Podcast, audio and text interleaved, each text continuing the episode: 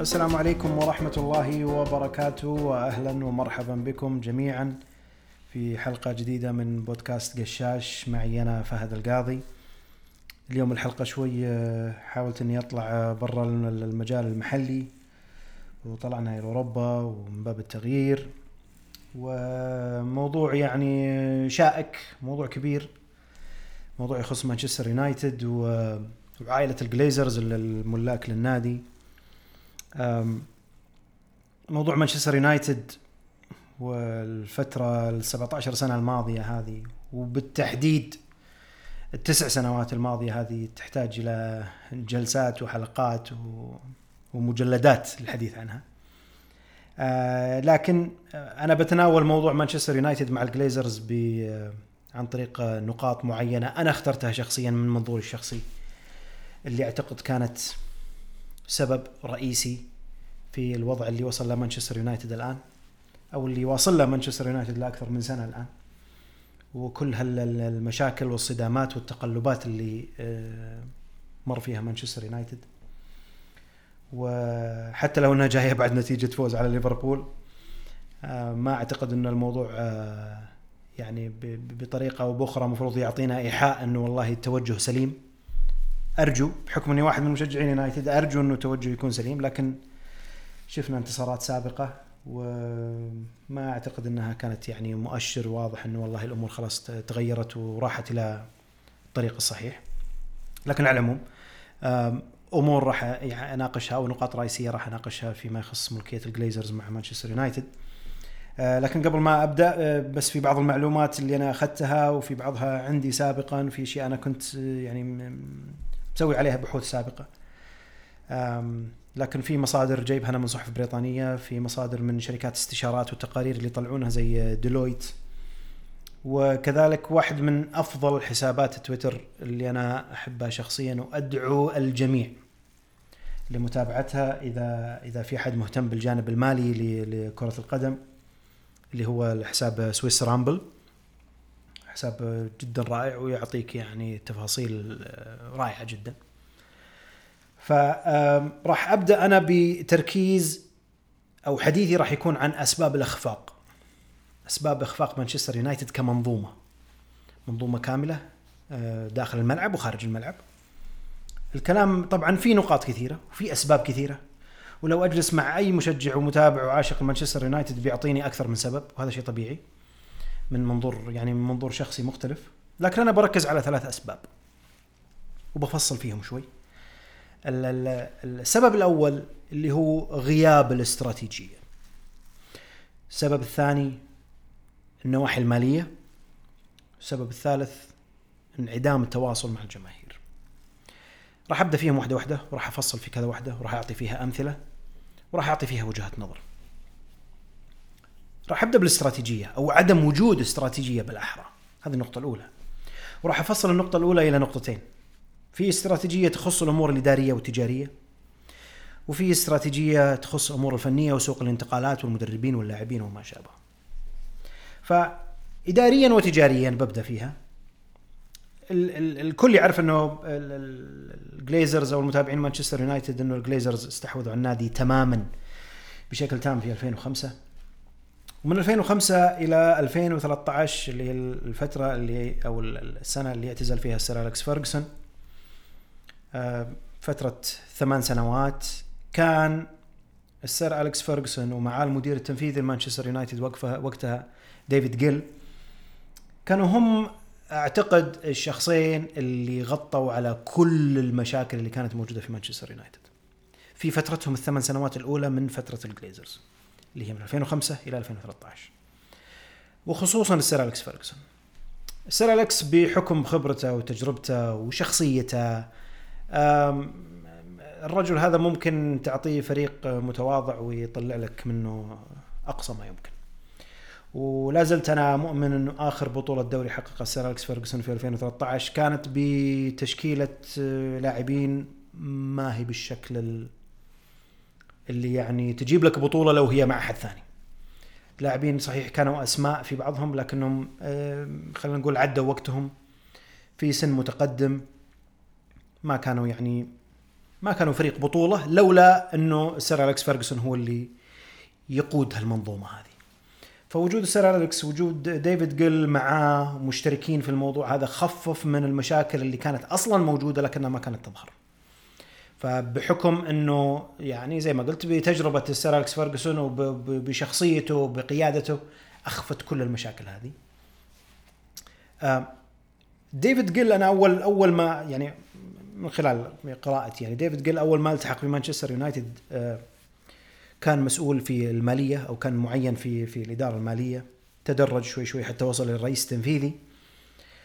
وقتها حتى قبل اعتزال السير فيرجسون واللي يعرفون يعني الكرة الإنجليزية نوعا ما إلى درجة قريبة كان المدرب أو يسمونه ال manager هو اللي ماسك الأمور كلها. ماسك أمور قطاع كرة القدم كلها كاملة. لا من ناحية تكتيك ولا من ناحية تمارين ولا من ناحية عقود اللاعبين ولا من ناحية الاستقطابات سوق الانتقالات الكشافين كل ما يخص ما يسمى الآن كمدير رياضي ولا مدير كرة قدم كان يمسك المدرب. فسير اليكس فيرجسون من هذا النوع. لما وكان في تفاهم بينه وبين ديفيد جيل. آه، التوجه واضح. الاثنين غادروا في 2013 بعد ما غادروا آه، جاء إد آه، وودورد اللي هو كان أصلا مستشار للجليزرز وكان عنده بعض المناصب الاستشارية من ناحية مالية وتجارية. لكنه برضه تدرج وكان مسؤول هو عن الأمور التجارية. بعدين صار مسؤول عن التعاقدات واللاعبين ودخل في صلاحيات المدربين اللي كانت في السابق مع السير أليكس فيرجسون بحكم إنه تغير المدرب. هنا النقطة هذه أعتقد هي بداية ظهور الأزمة في مانشستر يونايتد. الأزمة موجودة من قبل لكنها ظهرت هنا. ظهرت لأنه السير أليكس فيرجسون طلع برا الموضوع إيد وودورد جاء ودخل وبدأ يأخذ صلاحيات مختلفة بدأ ياخذ صلاحيات ما له تجربة ولا له خبرة فيها سابقه ديفيد جيل يوم كان موجود آه، كان معه سير أليكس فيرجسون ماسك مهام كثيرة تخص كرة القدم. الآن دخل إد وودورد وأخذ مهام أكبر. ومع إنه ما عنده زي ما قلت ما عنده تجربة سابقة آه، المدربين تقلصت صلاحياتهم نوعا ما وخصوصا مع دخول ديفيد مويس اللي أنا أعتقد إنه يعني آه، شال يعني شال هل هل الأزمة اللي ظهرت هذه شالها شالها على اكتافه مع إنه ما يستحق ولا أعطيه الفرصة ولا أعطيه اللاعبين ولا أعطيه كل شيء لكنه جاء في وقت في وقت تحول في وقت وجود أزمات في وقت تغير صلاحيات في وقت تغ... يعني تغيير لمنظومة مانشستر يونايتد كاملة. آه، دخول اد وودورد وخروج ديفيد جيل وسير أليكس فيرجسون وبدأ تغير الصلاحيات هذه زي ما قلت هي بداية الأزمة وحتى يقال يعني إشاعات إنه ديفيد جيل هو اللي يعني هو اللي طلب الخروج بعد ما شاف الصلاحيات والطريقة اللي كانوا ماشيين فيها الجليزرز في اعطائهم اعطائهم للمسؤولية لاد وودورد. آه، شاف التوجه هذا واعتقد إنه يعني من الأنسب إنه هو يغادر قبل ما يطلب منه المغادرة تظل إشاعات لكن إشاعات قد تكون يعني صحيحة وواردة. آه، زي ما قلت المشاكل بدأت تظهر على السطح الآن مع أنها كانت موجودة من قبل. اللي زود من من هالأمور هذه طبعا المشاكل الفنية أو المستوى الفني اللي على أرض الملعب. واللي أرجع أقول أنا ديفيد مويس يعني تحملها بشكل أكبر رغم إنه الفريق ما كان يساعده. لكن طلع المستوى الفني لمانشستر يونايتد في الملعب والمشاكل بعد العظمة اللي هم عليها مع السير أليكس فيرجسون وفجأة بدأت يعني تفتح مشاكل أخرى خارج الملعب. في حلقة مفقودة من 2013 إلى إلى تقريبا خلينا نقول العام الماضي حلقة مفقودة ما بين الإدارة واللاعبين. آه عدم وجود مدير رياضي كانت من ضمن الأزمات لأنه السير أليكس فيرجسون كان كأنه هو المدير الرياضي ومدرب في نفس الوقت. طلع صارت الحلقة هذه مفقودة في النص ما بين إدارة توجهها تجاري وما بين لاعبين أدائهم فني. آه، انعدمت الحلقة اللي بالنص هذه. كأنك تشوف الإدارة فوق يعني بتفكير وبمنظومة مختلفة وتوجه مختلف واللي في أرض الملعب عندهم أهداف مختلفة تماما ما لها علاقة باللي فوق. ما في رابط يربط ما بين اثنين ويخلي اثنين كلهم يمشون على خط واحد يسوي لهم الاينمنت يمشون على خط واحد ويباري اثنين مع بعض عشان يعني تمشي منظومة النادي هذه كلها في اتجاه واحد. الإدارة ركزت بشكل كبير جدا على الموضوع الأمور التجارية. بشكل كبير جدا آه تجاوز الحدود. المعروف إنه مانشستر يونايتد له قاعدة جماهيرية كبيرة حول العالم. له قاعدة جماهيرية في أمريكا له في الصين له في الدول العربية له في في كل مكان. زيه زي الأندية الكبار الثانية. الجليزرز استغلوا موضوع النفوذ التجاري هذا لتحقيق مصالحهم التجارية بشكل زيادة عن اللزوم. حتى أنهم ابتكروا طرق جديدة في موضوع التسويق التجاري. ويشار لهم أنهم كانوا يعني الناس اللي فتحوا المجال هذا في تحديد يعني تعاقدات تجارية محلية أشياء ريجنال مع دول معينة. آه، فتحوا أكثر من طبقة أو أكثر من خيار لموضوع العلاقات التجارية والشراكات التجارية. كانوا رواد فيها. أخذوا الموضوع اللي زي ما قلت الموضوع التجاري أكثر من اللازم حتى لدرجة إنه إد وودورد اللي هو التجاري خلفيته طبعا محاسبية وفي في البنوك الاستثمارية وغيرها لكنه إلى فترة قريبة قبل لا يغادر وهو يذكر إنه الأداء في أرضية الملعب غير مرتبط بالأداء التجاري للنادي أو لا يؤثر على الأداء التجاري للنادي. وهذا شيء اعتقد بدينا نشوفه لأن لو بنسوي مقارنات مع ليفربول ومع مانشستر سيتي ليفربول كان بينك وبينه فارق كبير جدا من ناحية الإيرادات وخصوصا الإيرادات التجارية. الآن ليفربول بينك وبينه آه، ملايين بسيطة أعتقد سبعة أو ثمانية مليون فقط بينك وبينه إيرادات. لحقك ليفربول ووصل إلى نفس ال level وأعتقد راح يعديك إذا أنت بقيت في نفس المكان. أنت يا مانشستر يونايتد. آه مانشستر سيتي تجاوزك. استراتيجياتهم مختلفة من أمور إدارية وتجارية واستقطاب كوادر إدارية تدير النادي. الناس اللي يديرون ليفربول من الناحية الرياضية وحتى من الناحية التجارية لهم خلفية رياضية نوعا ما. عندهم معرفة. لو ترجع لهم كلهم مروا في تجارب سابقة وعارفين كيف تدير المنظومة الرياضية بشكل عام وما تركز فقط في موضوع والله فقط تجاري وتنسى الباقي.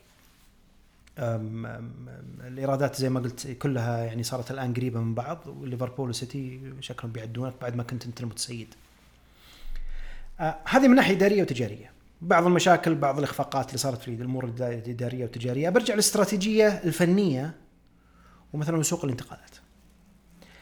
المصروفات الرأسمالية وبجيب أمثلة مصروفات الرأسمالية اللي هي المبالغ اللي يصرفها النادي أو يستثمرها النادي في أصول مفروض أنها تدر عليه مستقبلا ايرادات أعلى أو أنها تكون حاجات طويلة الأجل لتحقيق مصالح مختلفة للنادي استثمارات أكبر داخل النادي. وهنا أتكلم في قطاع كرة القدم عن ملاعب عن مراكز تدريب عن أكاديميات عن غيرها. هذه يسمون المصروفات الرأسمالية في الأندية. في آخر عشر سنوات مانشستر يونايتد صرف 136 مليون pound تدرون مين النادي اللي صرف نفس المبلغ معه في آخر عشر سنوات؟ فولهام. كل التقدير والاحترام لفولهام والجماهير فولهام. لكن اختلاف المصادر واختلاف يعني القوة بين الفريقين وفي النهاية تشوف إنه استثمار فولهام بنفس القدر اللي استثمر فيه مانشستر يونايتد هذه علامة استفهام على يونايتد.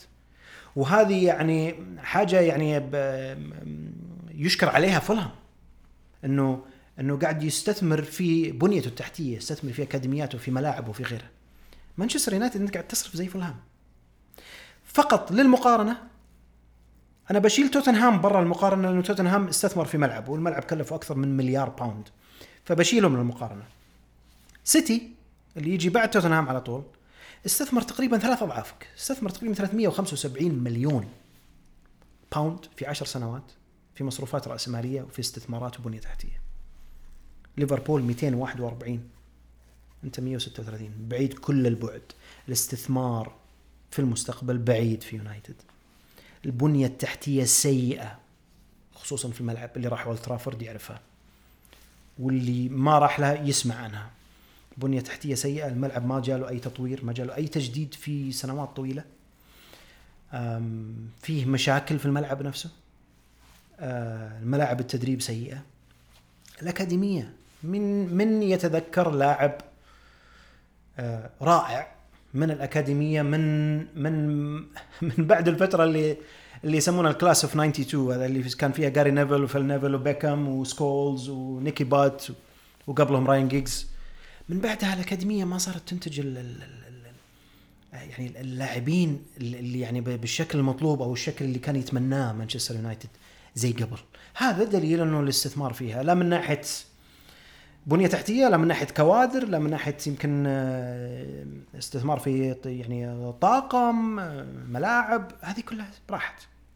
فاستثمارك في المستقبل في يونايتد كذلك من ناحية الأكاديميات وبنية تحتية منتهي. يونايتد ما عنده مشكلة في الصرف. ما عنده مشكلة في توفر الأموال لكن عنده مشكلة في صرف الأموال في طريقة صرف الأموال أو في القنوات اللي تروح فيها صرف الأموال. في كل سنة خلال التسع سنوات الماضية مانشستر يونايتد في كل صيف يرجع إلى نقطة الصفر وهذا أنا مؤمن فيها تماما. كل ما قلنا والله بدا المشروع خل السنة الثانية هذه تبني على السنة الأولى لا نرجع جت السنة الثانية رجعنا نقطة الصفر نبني مشروع من جديد. وللأسف المشروع هذا أصلا ما يقوم. يصير في خلل لأنه وين عندك مشكلة؟ عندنا المبلغ والله أجيب لك اللاعب الفلاني هذا حطه في التشكيلة أجيب لك السوبر ستار الفلاني هذا حطه في التشكيلة يلا ولف. ما في مشروع بناء فريق. عندك كاش تبي تصرفه بطريقة معينة غالبا ممكن تسكت فيها جمهورك آه، بس عشان يعني تسد الخلل اللي عندك في الفريق لكنك أنت ما قاعد تبني منظومة لاعبين ما قاعد تبني فريق للمستقبل ولا تأخذ في الحسبان كذلك إنه اختلاف آراء مدربين. انت مر عليك مدربين كثير بعد السير أليكس فيرجسون جاك ديفيد مويس جاك فانجال جاك مورينيو جاك سولشاير جاك رانجنيك جاك الآن تنهاج بشيل جيجز وكاريك من من الحسبة بحكم إنه يعني مباريات قليلة. كل مدرب له فلسفته الخاصة له طريقة لعبه الخاصة. أكيد إنه يبي لعيبة معينين. وأكيد إنه اللاعبين هذول مو على كل حال إنه الإدارة وفرت لهم. أبسط مثال أنا أشوفه اللي كان يعني صدمة آه، دي ماريا. دي ماريا في وقت فانجال يعني لاعب جبته ما مشت أموره جت السنة اللي بعدها بعته وبعته بخسارة. وغيرهم أمثلة كثيرة. الاستقطابات ما تتم بطريقة معينة ما تحس إنها والله ماشية على توجه مدربين. شفنا مورينيو مع انه مورينيو يتذمر كثير لكن مورينيو كان له حاجة في لاعبين معينين وخصوصا في خط الدفاع مثلا. ما جابوا لها إياه الإدارة لأنه الإدارة ما عندها خلفية رياضية. ما عندها يعني تجربة سابقة تقول والله أنا فاهم ولا عندها والله تيم لا أنا مسؤول التجاري وأنا المسؤول الفني في نفس الوقت والاستقطابات اللاعبين أكثر من 1.3 مليار يعني مليار و300 مليون باوند صرفت على انتقالات اللاعبين من من أول ما اعتزل السير أليكس فيرجسون في تسع سنوات. مليار و300 مليون pound في غيرك يمكن صرف أكثر منك. لكن من هالمبلغ هذا 850 مليون صرفت في آخر خمس سنوات فقط. 850 مليون في آخر خمس سنوات. يعني إحنا نتكلم عن رقم تقريبا 170 170 مليون تقريبا في في السنة على استقطابات اللاعبين في آخر خمس سنوات. في المقابل جنيت من بيع اللاعبين في خمس سنوات فقط 340 شريت مليار شري في آخر خمس سنوات شريت ب 850 وبعت ب 340 أنا بذكر قائمة لاعبين. وأتمنى يعني جمهور يونايتد يعرف اللاعبين هذول ويعرفهم زين. يذكر لي يعني حاولت إني أنا أجمع لاعبين اللي من 2013 من بعد اعتزال السير أليكس إلى الموسم الماضي. اللاعبين اللي جو سواء بقيمة عالية أو آه، جو بسبب إنه اسمهم اسم مشهور واسم كبير. وأرجو إنه كل واحد يفكر في الأسماء هذه وإن قدر يطلع لي أحد اثنين ثلاثة إن قدر. أنا أنا ما قدرت أنا شخصيا من منظوري الشخصي. أطلع أحد تقول والله هذا كان صفقة ناجحة وفاد مانشستر يونايتد لفترة معينة. بذكر اللاعبين واسمعوهم معي زين. فيلايني ماتا فالكاو دي ماريا شفانشتايجر ديباي مارسيال زلاتان بوجبا مخيتاريان سانشيز ماتيتش فريد لوكاكو برونو ماغواير بيساكا فان دي بيك فاران سانشو ورونالدو إن قدرت تطلع اثنين ثلاثة من هذول تعتبر يعني أسماء أثرت على يونايتد ورفعت من قيمة يونايتد. أنا بكون شاكر ومقدر صراحة اللي يقدر يدلني عليهم. لاني أنا شخصيا ما قدرت. أبى أتكلم عن ما تكلمنا عن آخر خمس خمس سنوات واستقطابات يونايتد 850 مليون دفعت على على اللاعبين. أبى أعطيكم الرقم اللي يونايتد ربح فيه من اللاعبين في خمس سنوات. يعني باع لاعبين ب 340 مليون في آخر خمس سنوات، كم ربح منهم؟ كم الربح اللي هو الفرق ما بين سعر البيع وما بين تكلفته في دفاتر المحاسبة؟ كم تتوقعون؟ 81 مليون فقط في خمس سنوات. ربحت صافي ربح 81 مليون من بيع لاعبين. للمقارنة تشيلسي ربح 413 مليون. صافي ربح من اللاعبين وشفناهم أغلبهم لاعبين الأكاديميات اللي طلعوا. 413 غير تشيلسي الأندية اللي تفوق يونايتد في الربح من عمليات بيع اللاعبين آخر خمس سنوات. غير تشيلسي ليفربول ليستر سيتي مان سيتي ايفرتون ارسنال ساوثهامبتون توتنهام ويست هام نيوكاسل كريستال بالاس وولفرهامبتون كل هذول قبل يونايتد في الربح.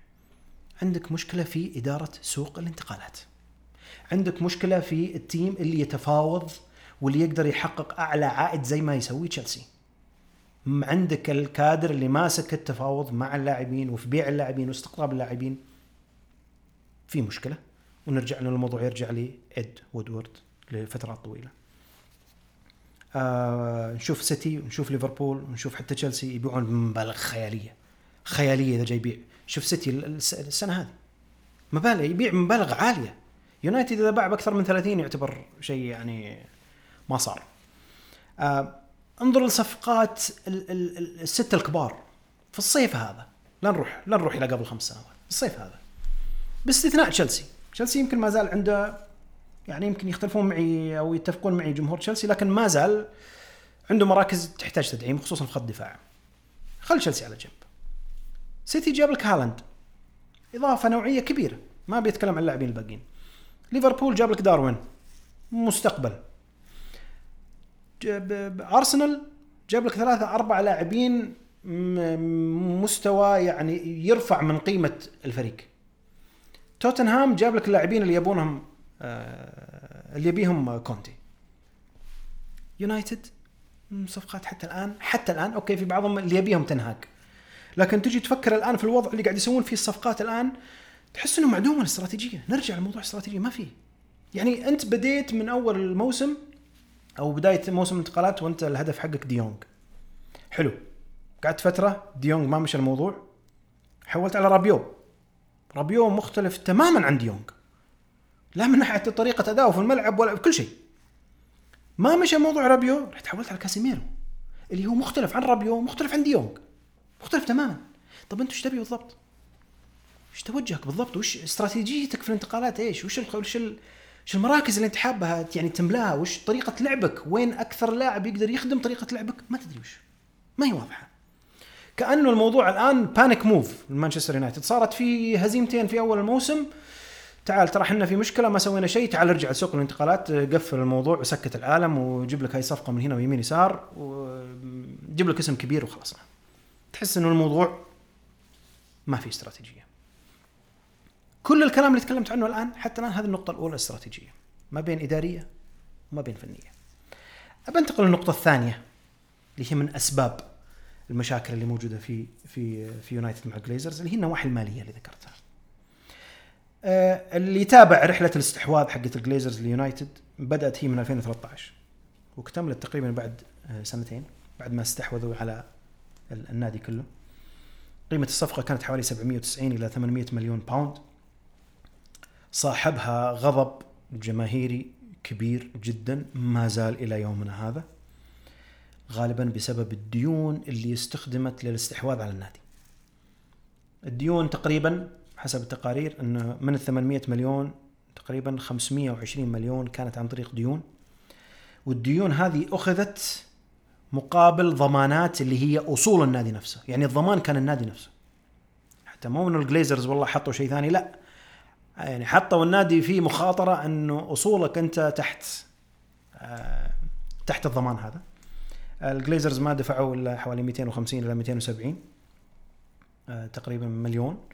غالبا طلعوا قيمتها من الآن. والآن يقيم النادي يعني على اسمع الأرقام اللي نسمعها 3 مليار و4 مليار آه، فالمبالغ اللي بتجيهم هذه كلها بتجي صافية آه، إلى حساباتهم طبعا. طبعا ما يعني ما زالوا يملكون الحصة الأكبر بس الآن تقلصت الحصة. النادي قبل الاستحواذ ما كان فيه ديون تماما وفجأة مع الاستحواذ الديون كلها طلعت بشكل كبير جدا.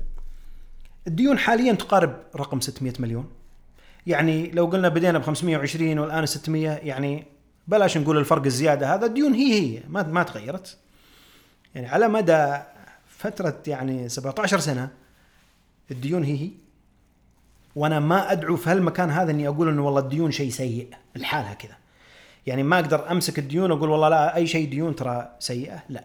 لكن الديون ممكن تفيد النادي إذا كان فيه مصادر معينة تقدر تخدم وتسدد الفوائد اللي على الديون. وفعليا الديون اللي أنت أخذتها أخذتها لغرض استثمار مستقبلي يدر عليك.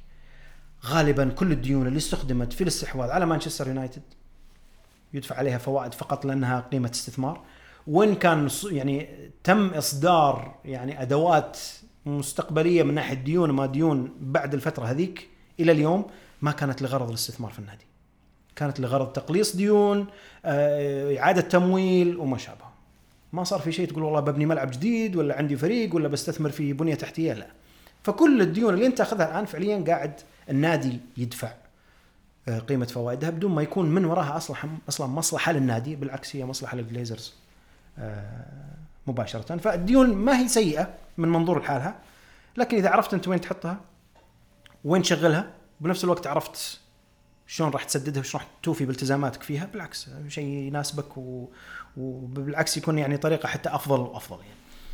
بالنسبة للجليزرز أنا أشوفها يعني لو أنا بفكر فيها من ناحية رياضية وبفكر فيها من ناحية مالية كاستثمار في مانشستر يونايتد والطريقة اللي استثمروا فيها واستحوذوا فيها على مانشستر يونايتد ك كمشجع ما أحبه لأنه واضح وش التوجه ويعطيك كان بداية التوجه هنا الجليزرز وش هدفهم من مانشستر يونايتد؟ كان هدفهم تجاري بحت ومالي بحت.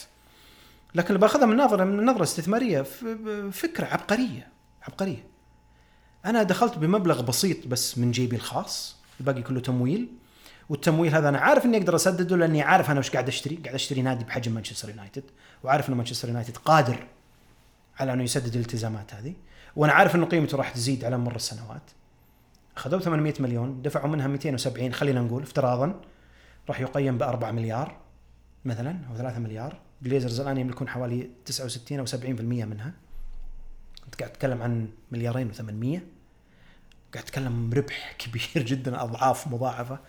بسبب الطريقة اللي أنت استحوذت فيها على النادي.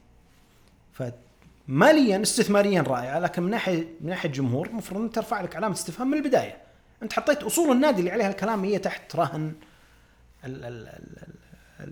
الضمانات للنادي فقط عشان تستحوذ عليه. الديون إحنا تكلمنا عليها 600 مليون حاليا. هي في ال... كانت في ال... كانت إلى وقت قريب في المركز الثالث من تصنيف الدوري الإنجليزي الأندية. توتنهام هو الأكبر لكن توتنهام لأنه ماخذ ديون بغرض بناء الملعب. الملعب كلف أكثر من مليار.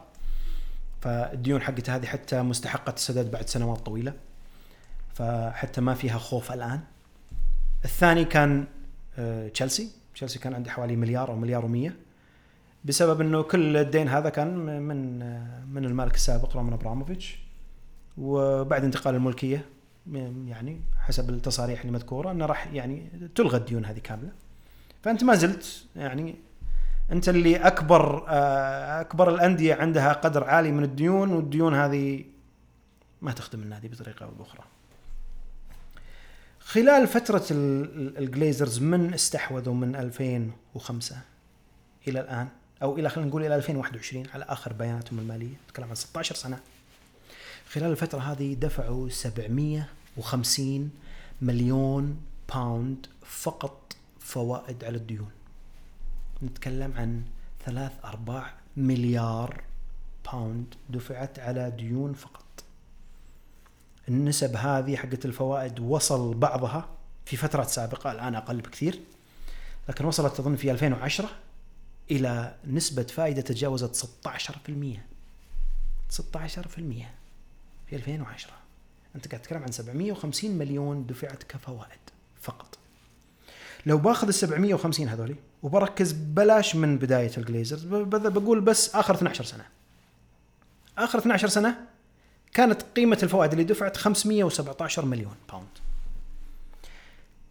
في 12 سنة الماضية ال 517 مليون pound دفعها مانشستر يونايتد كفوائد على الديون تساوي قيمة الفوائد اللي دفعتها أندية البريمير ليج مجتمعة مع بعض في 12 سنة في نفس الفترة.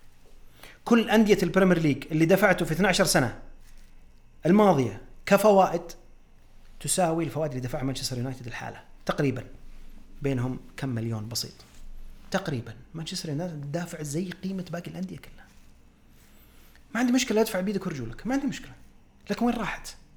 اللي دفعت عليها المبالغ هذول الديون وين راحت؟ وش سويت فيها في النادي؟ ما سويت فيها شيء وفقط تمويل ليفراج للنادي لا شفنا أي تغيير في النادي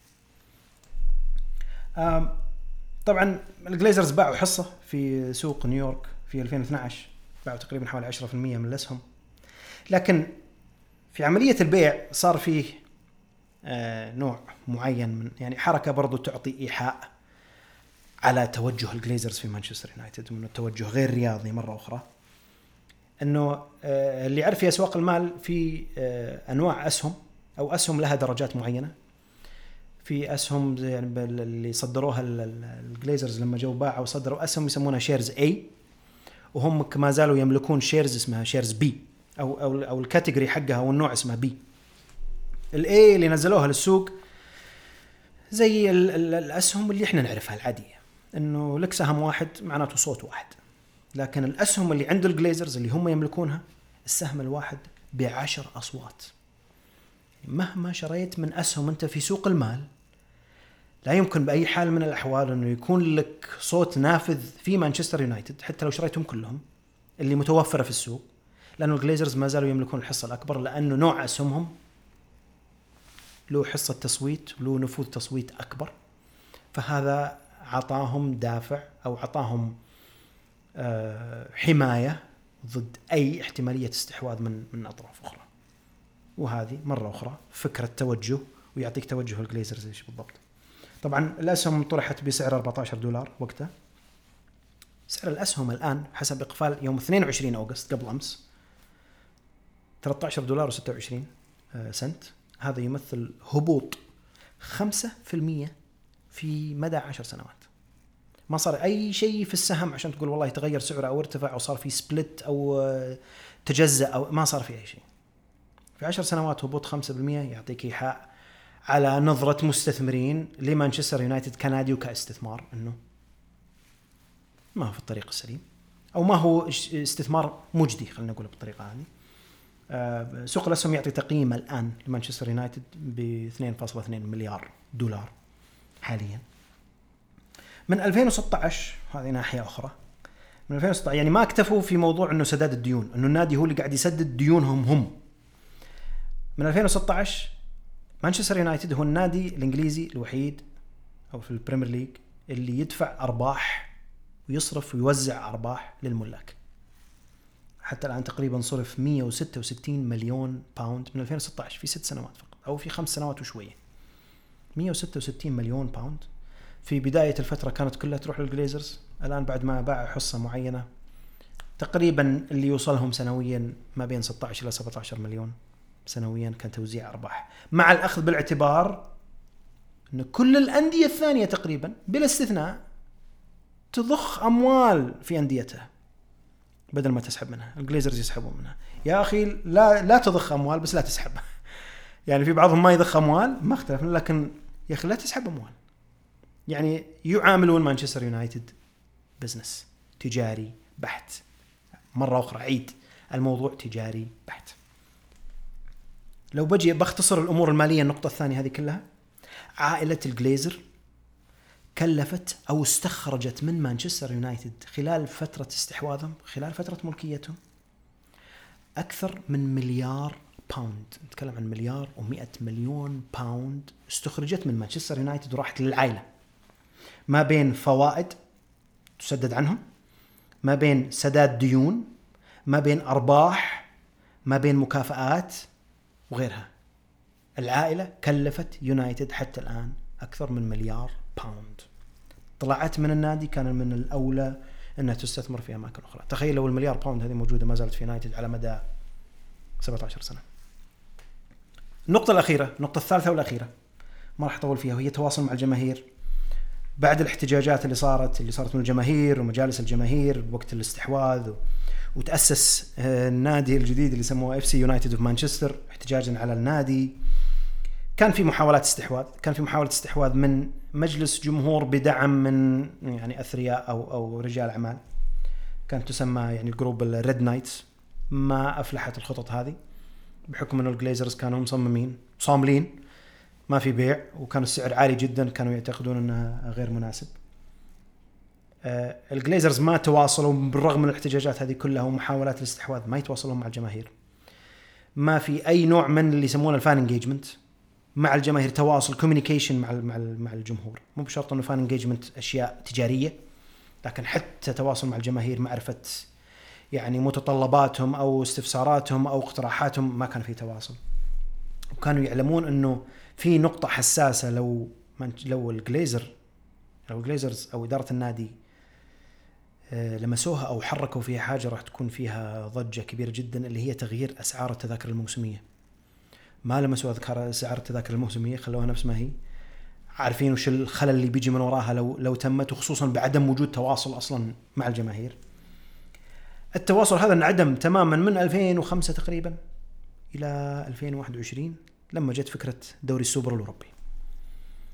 دوري السوبر الأوروبي حركت الأمور وبينت للجليزرز يعني ما بيقول والله تأثير الجماهير لأنه المفروض إنهم عارفين تأثير الجماهير إيش بالضبط. لكن عرفوا وش العواقب اللي ممكن تتم بدون استشارة وتواصل مع الجماهير. جلسوا معاهم أحد الملاك جلس معهم في حد ال forums أو زي المؤتمرات الصغيرة اللي يسمونها اللي يسوونها الجماهير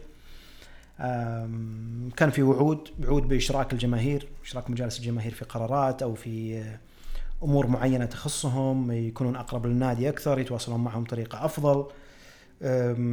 ما صار فيها يعني شيء كبير حتى الآن من ذاك الوقت. كان في وعود الوعود حتى الآن يعني ما تمت بالطريقة المطلوبة. فالتواصل معدوم. اختصارا للنقاط الرئيسية زي ما قلت في نقاط كثيرة ممكن واحد يتكلم عنها في مانشستر يونايتد والخلل والمشاكل. لكن برجع بعيدهم مرة ثانية باختصار شديد. اولا الاستراتيجيه واتكلم عن انعدام استراتيجية لا من الناحية الإدارية ولا من الناحية الفنية. ال ال ال النواحي المالية اللي أثقلت كاهل مانشستر يونايتد وكلفت مانشستر يونايتد الكثير اللي كان ممكن تستغل في أماكن أخرى.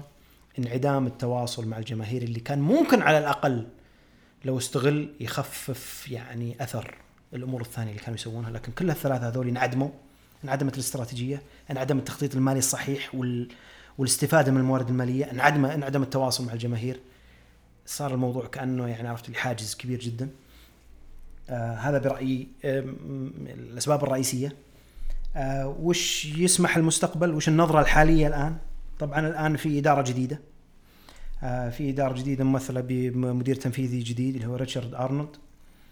عندنا مدير رياضي لأول مرة آه، جون مورتا. عندنا مدرب جديد. عندنا فكرة إعادة بناء مشروع مرة ثانية. زي ما قلنا كل سنة إعادة بناء مشروع. لكن هذا الطريق الوحيد فقط. متى ما كانت الاستراتيجية واضحة واصلا وضعت استراتيجية واضحة والاستراتيجية هذه تخدم مانشستر يونايتد داخل الملعب وخارج الملعب. الاثنين مع بعض يمشون مع بعض. وأعطي الكادر أو أو أو اولا وظف الكادر المناسب داخل الملعب وخارج الملعب. وأعطي الفرصة والوقت لإعادة مانشستر يونايتد أعتقد ممكن يكون في مجال.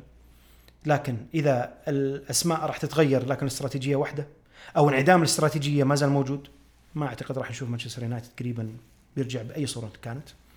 لأنه لا اللاعبين ولا المدربين بيدهم كل حاجة يسوون كل شيء إذا ما التوجه والفكر كله جاء من الإدارة من فوق. آه هذا ختاما. أرجو منكم أنكم تشاركوني رأيكم. إذا كان كلامي تشوفونه صحيح مو بصحيح. في أسباب أخرى آه، ممكن تكون أثرت على مانشستر يونايتد بطريقة أكبر. أرجو أنكم تشاركوني فيها آه، على حساب آه، قشاش على تويتر @قشاش network على حسابي الشخصي @فهد underscore الكادي. تقبلوا تحياتي. لا تنسوني من دعمكم وآرائكم. والسلام عليكم ورحمة الله وبركاته.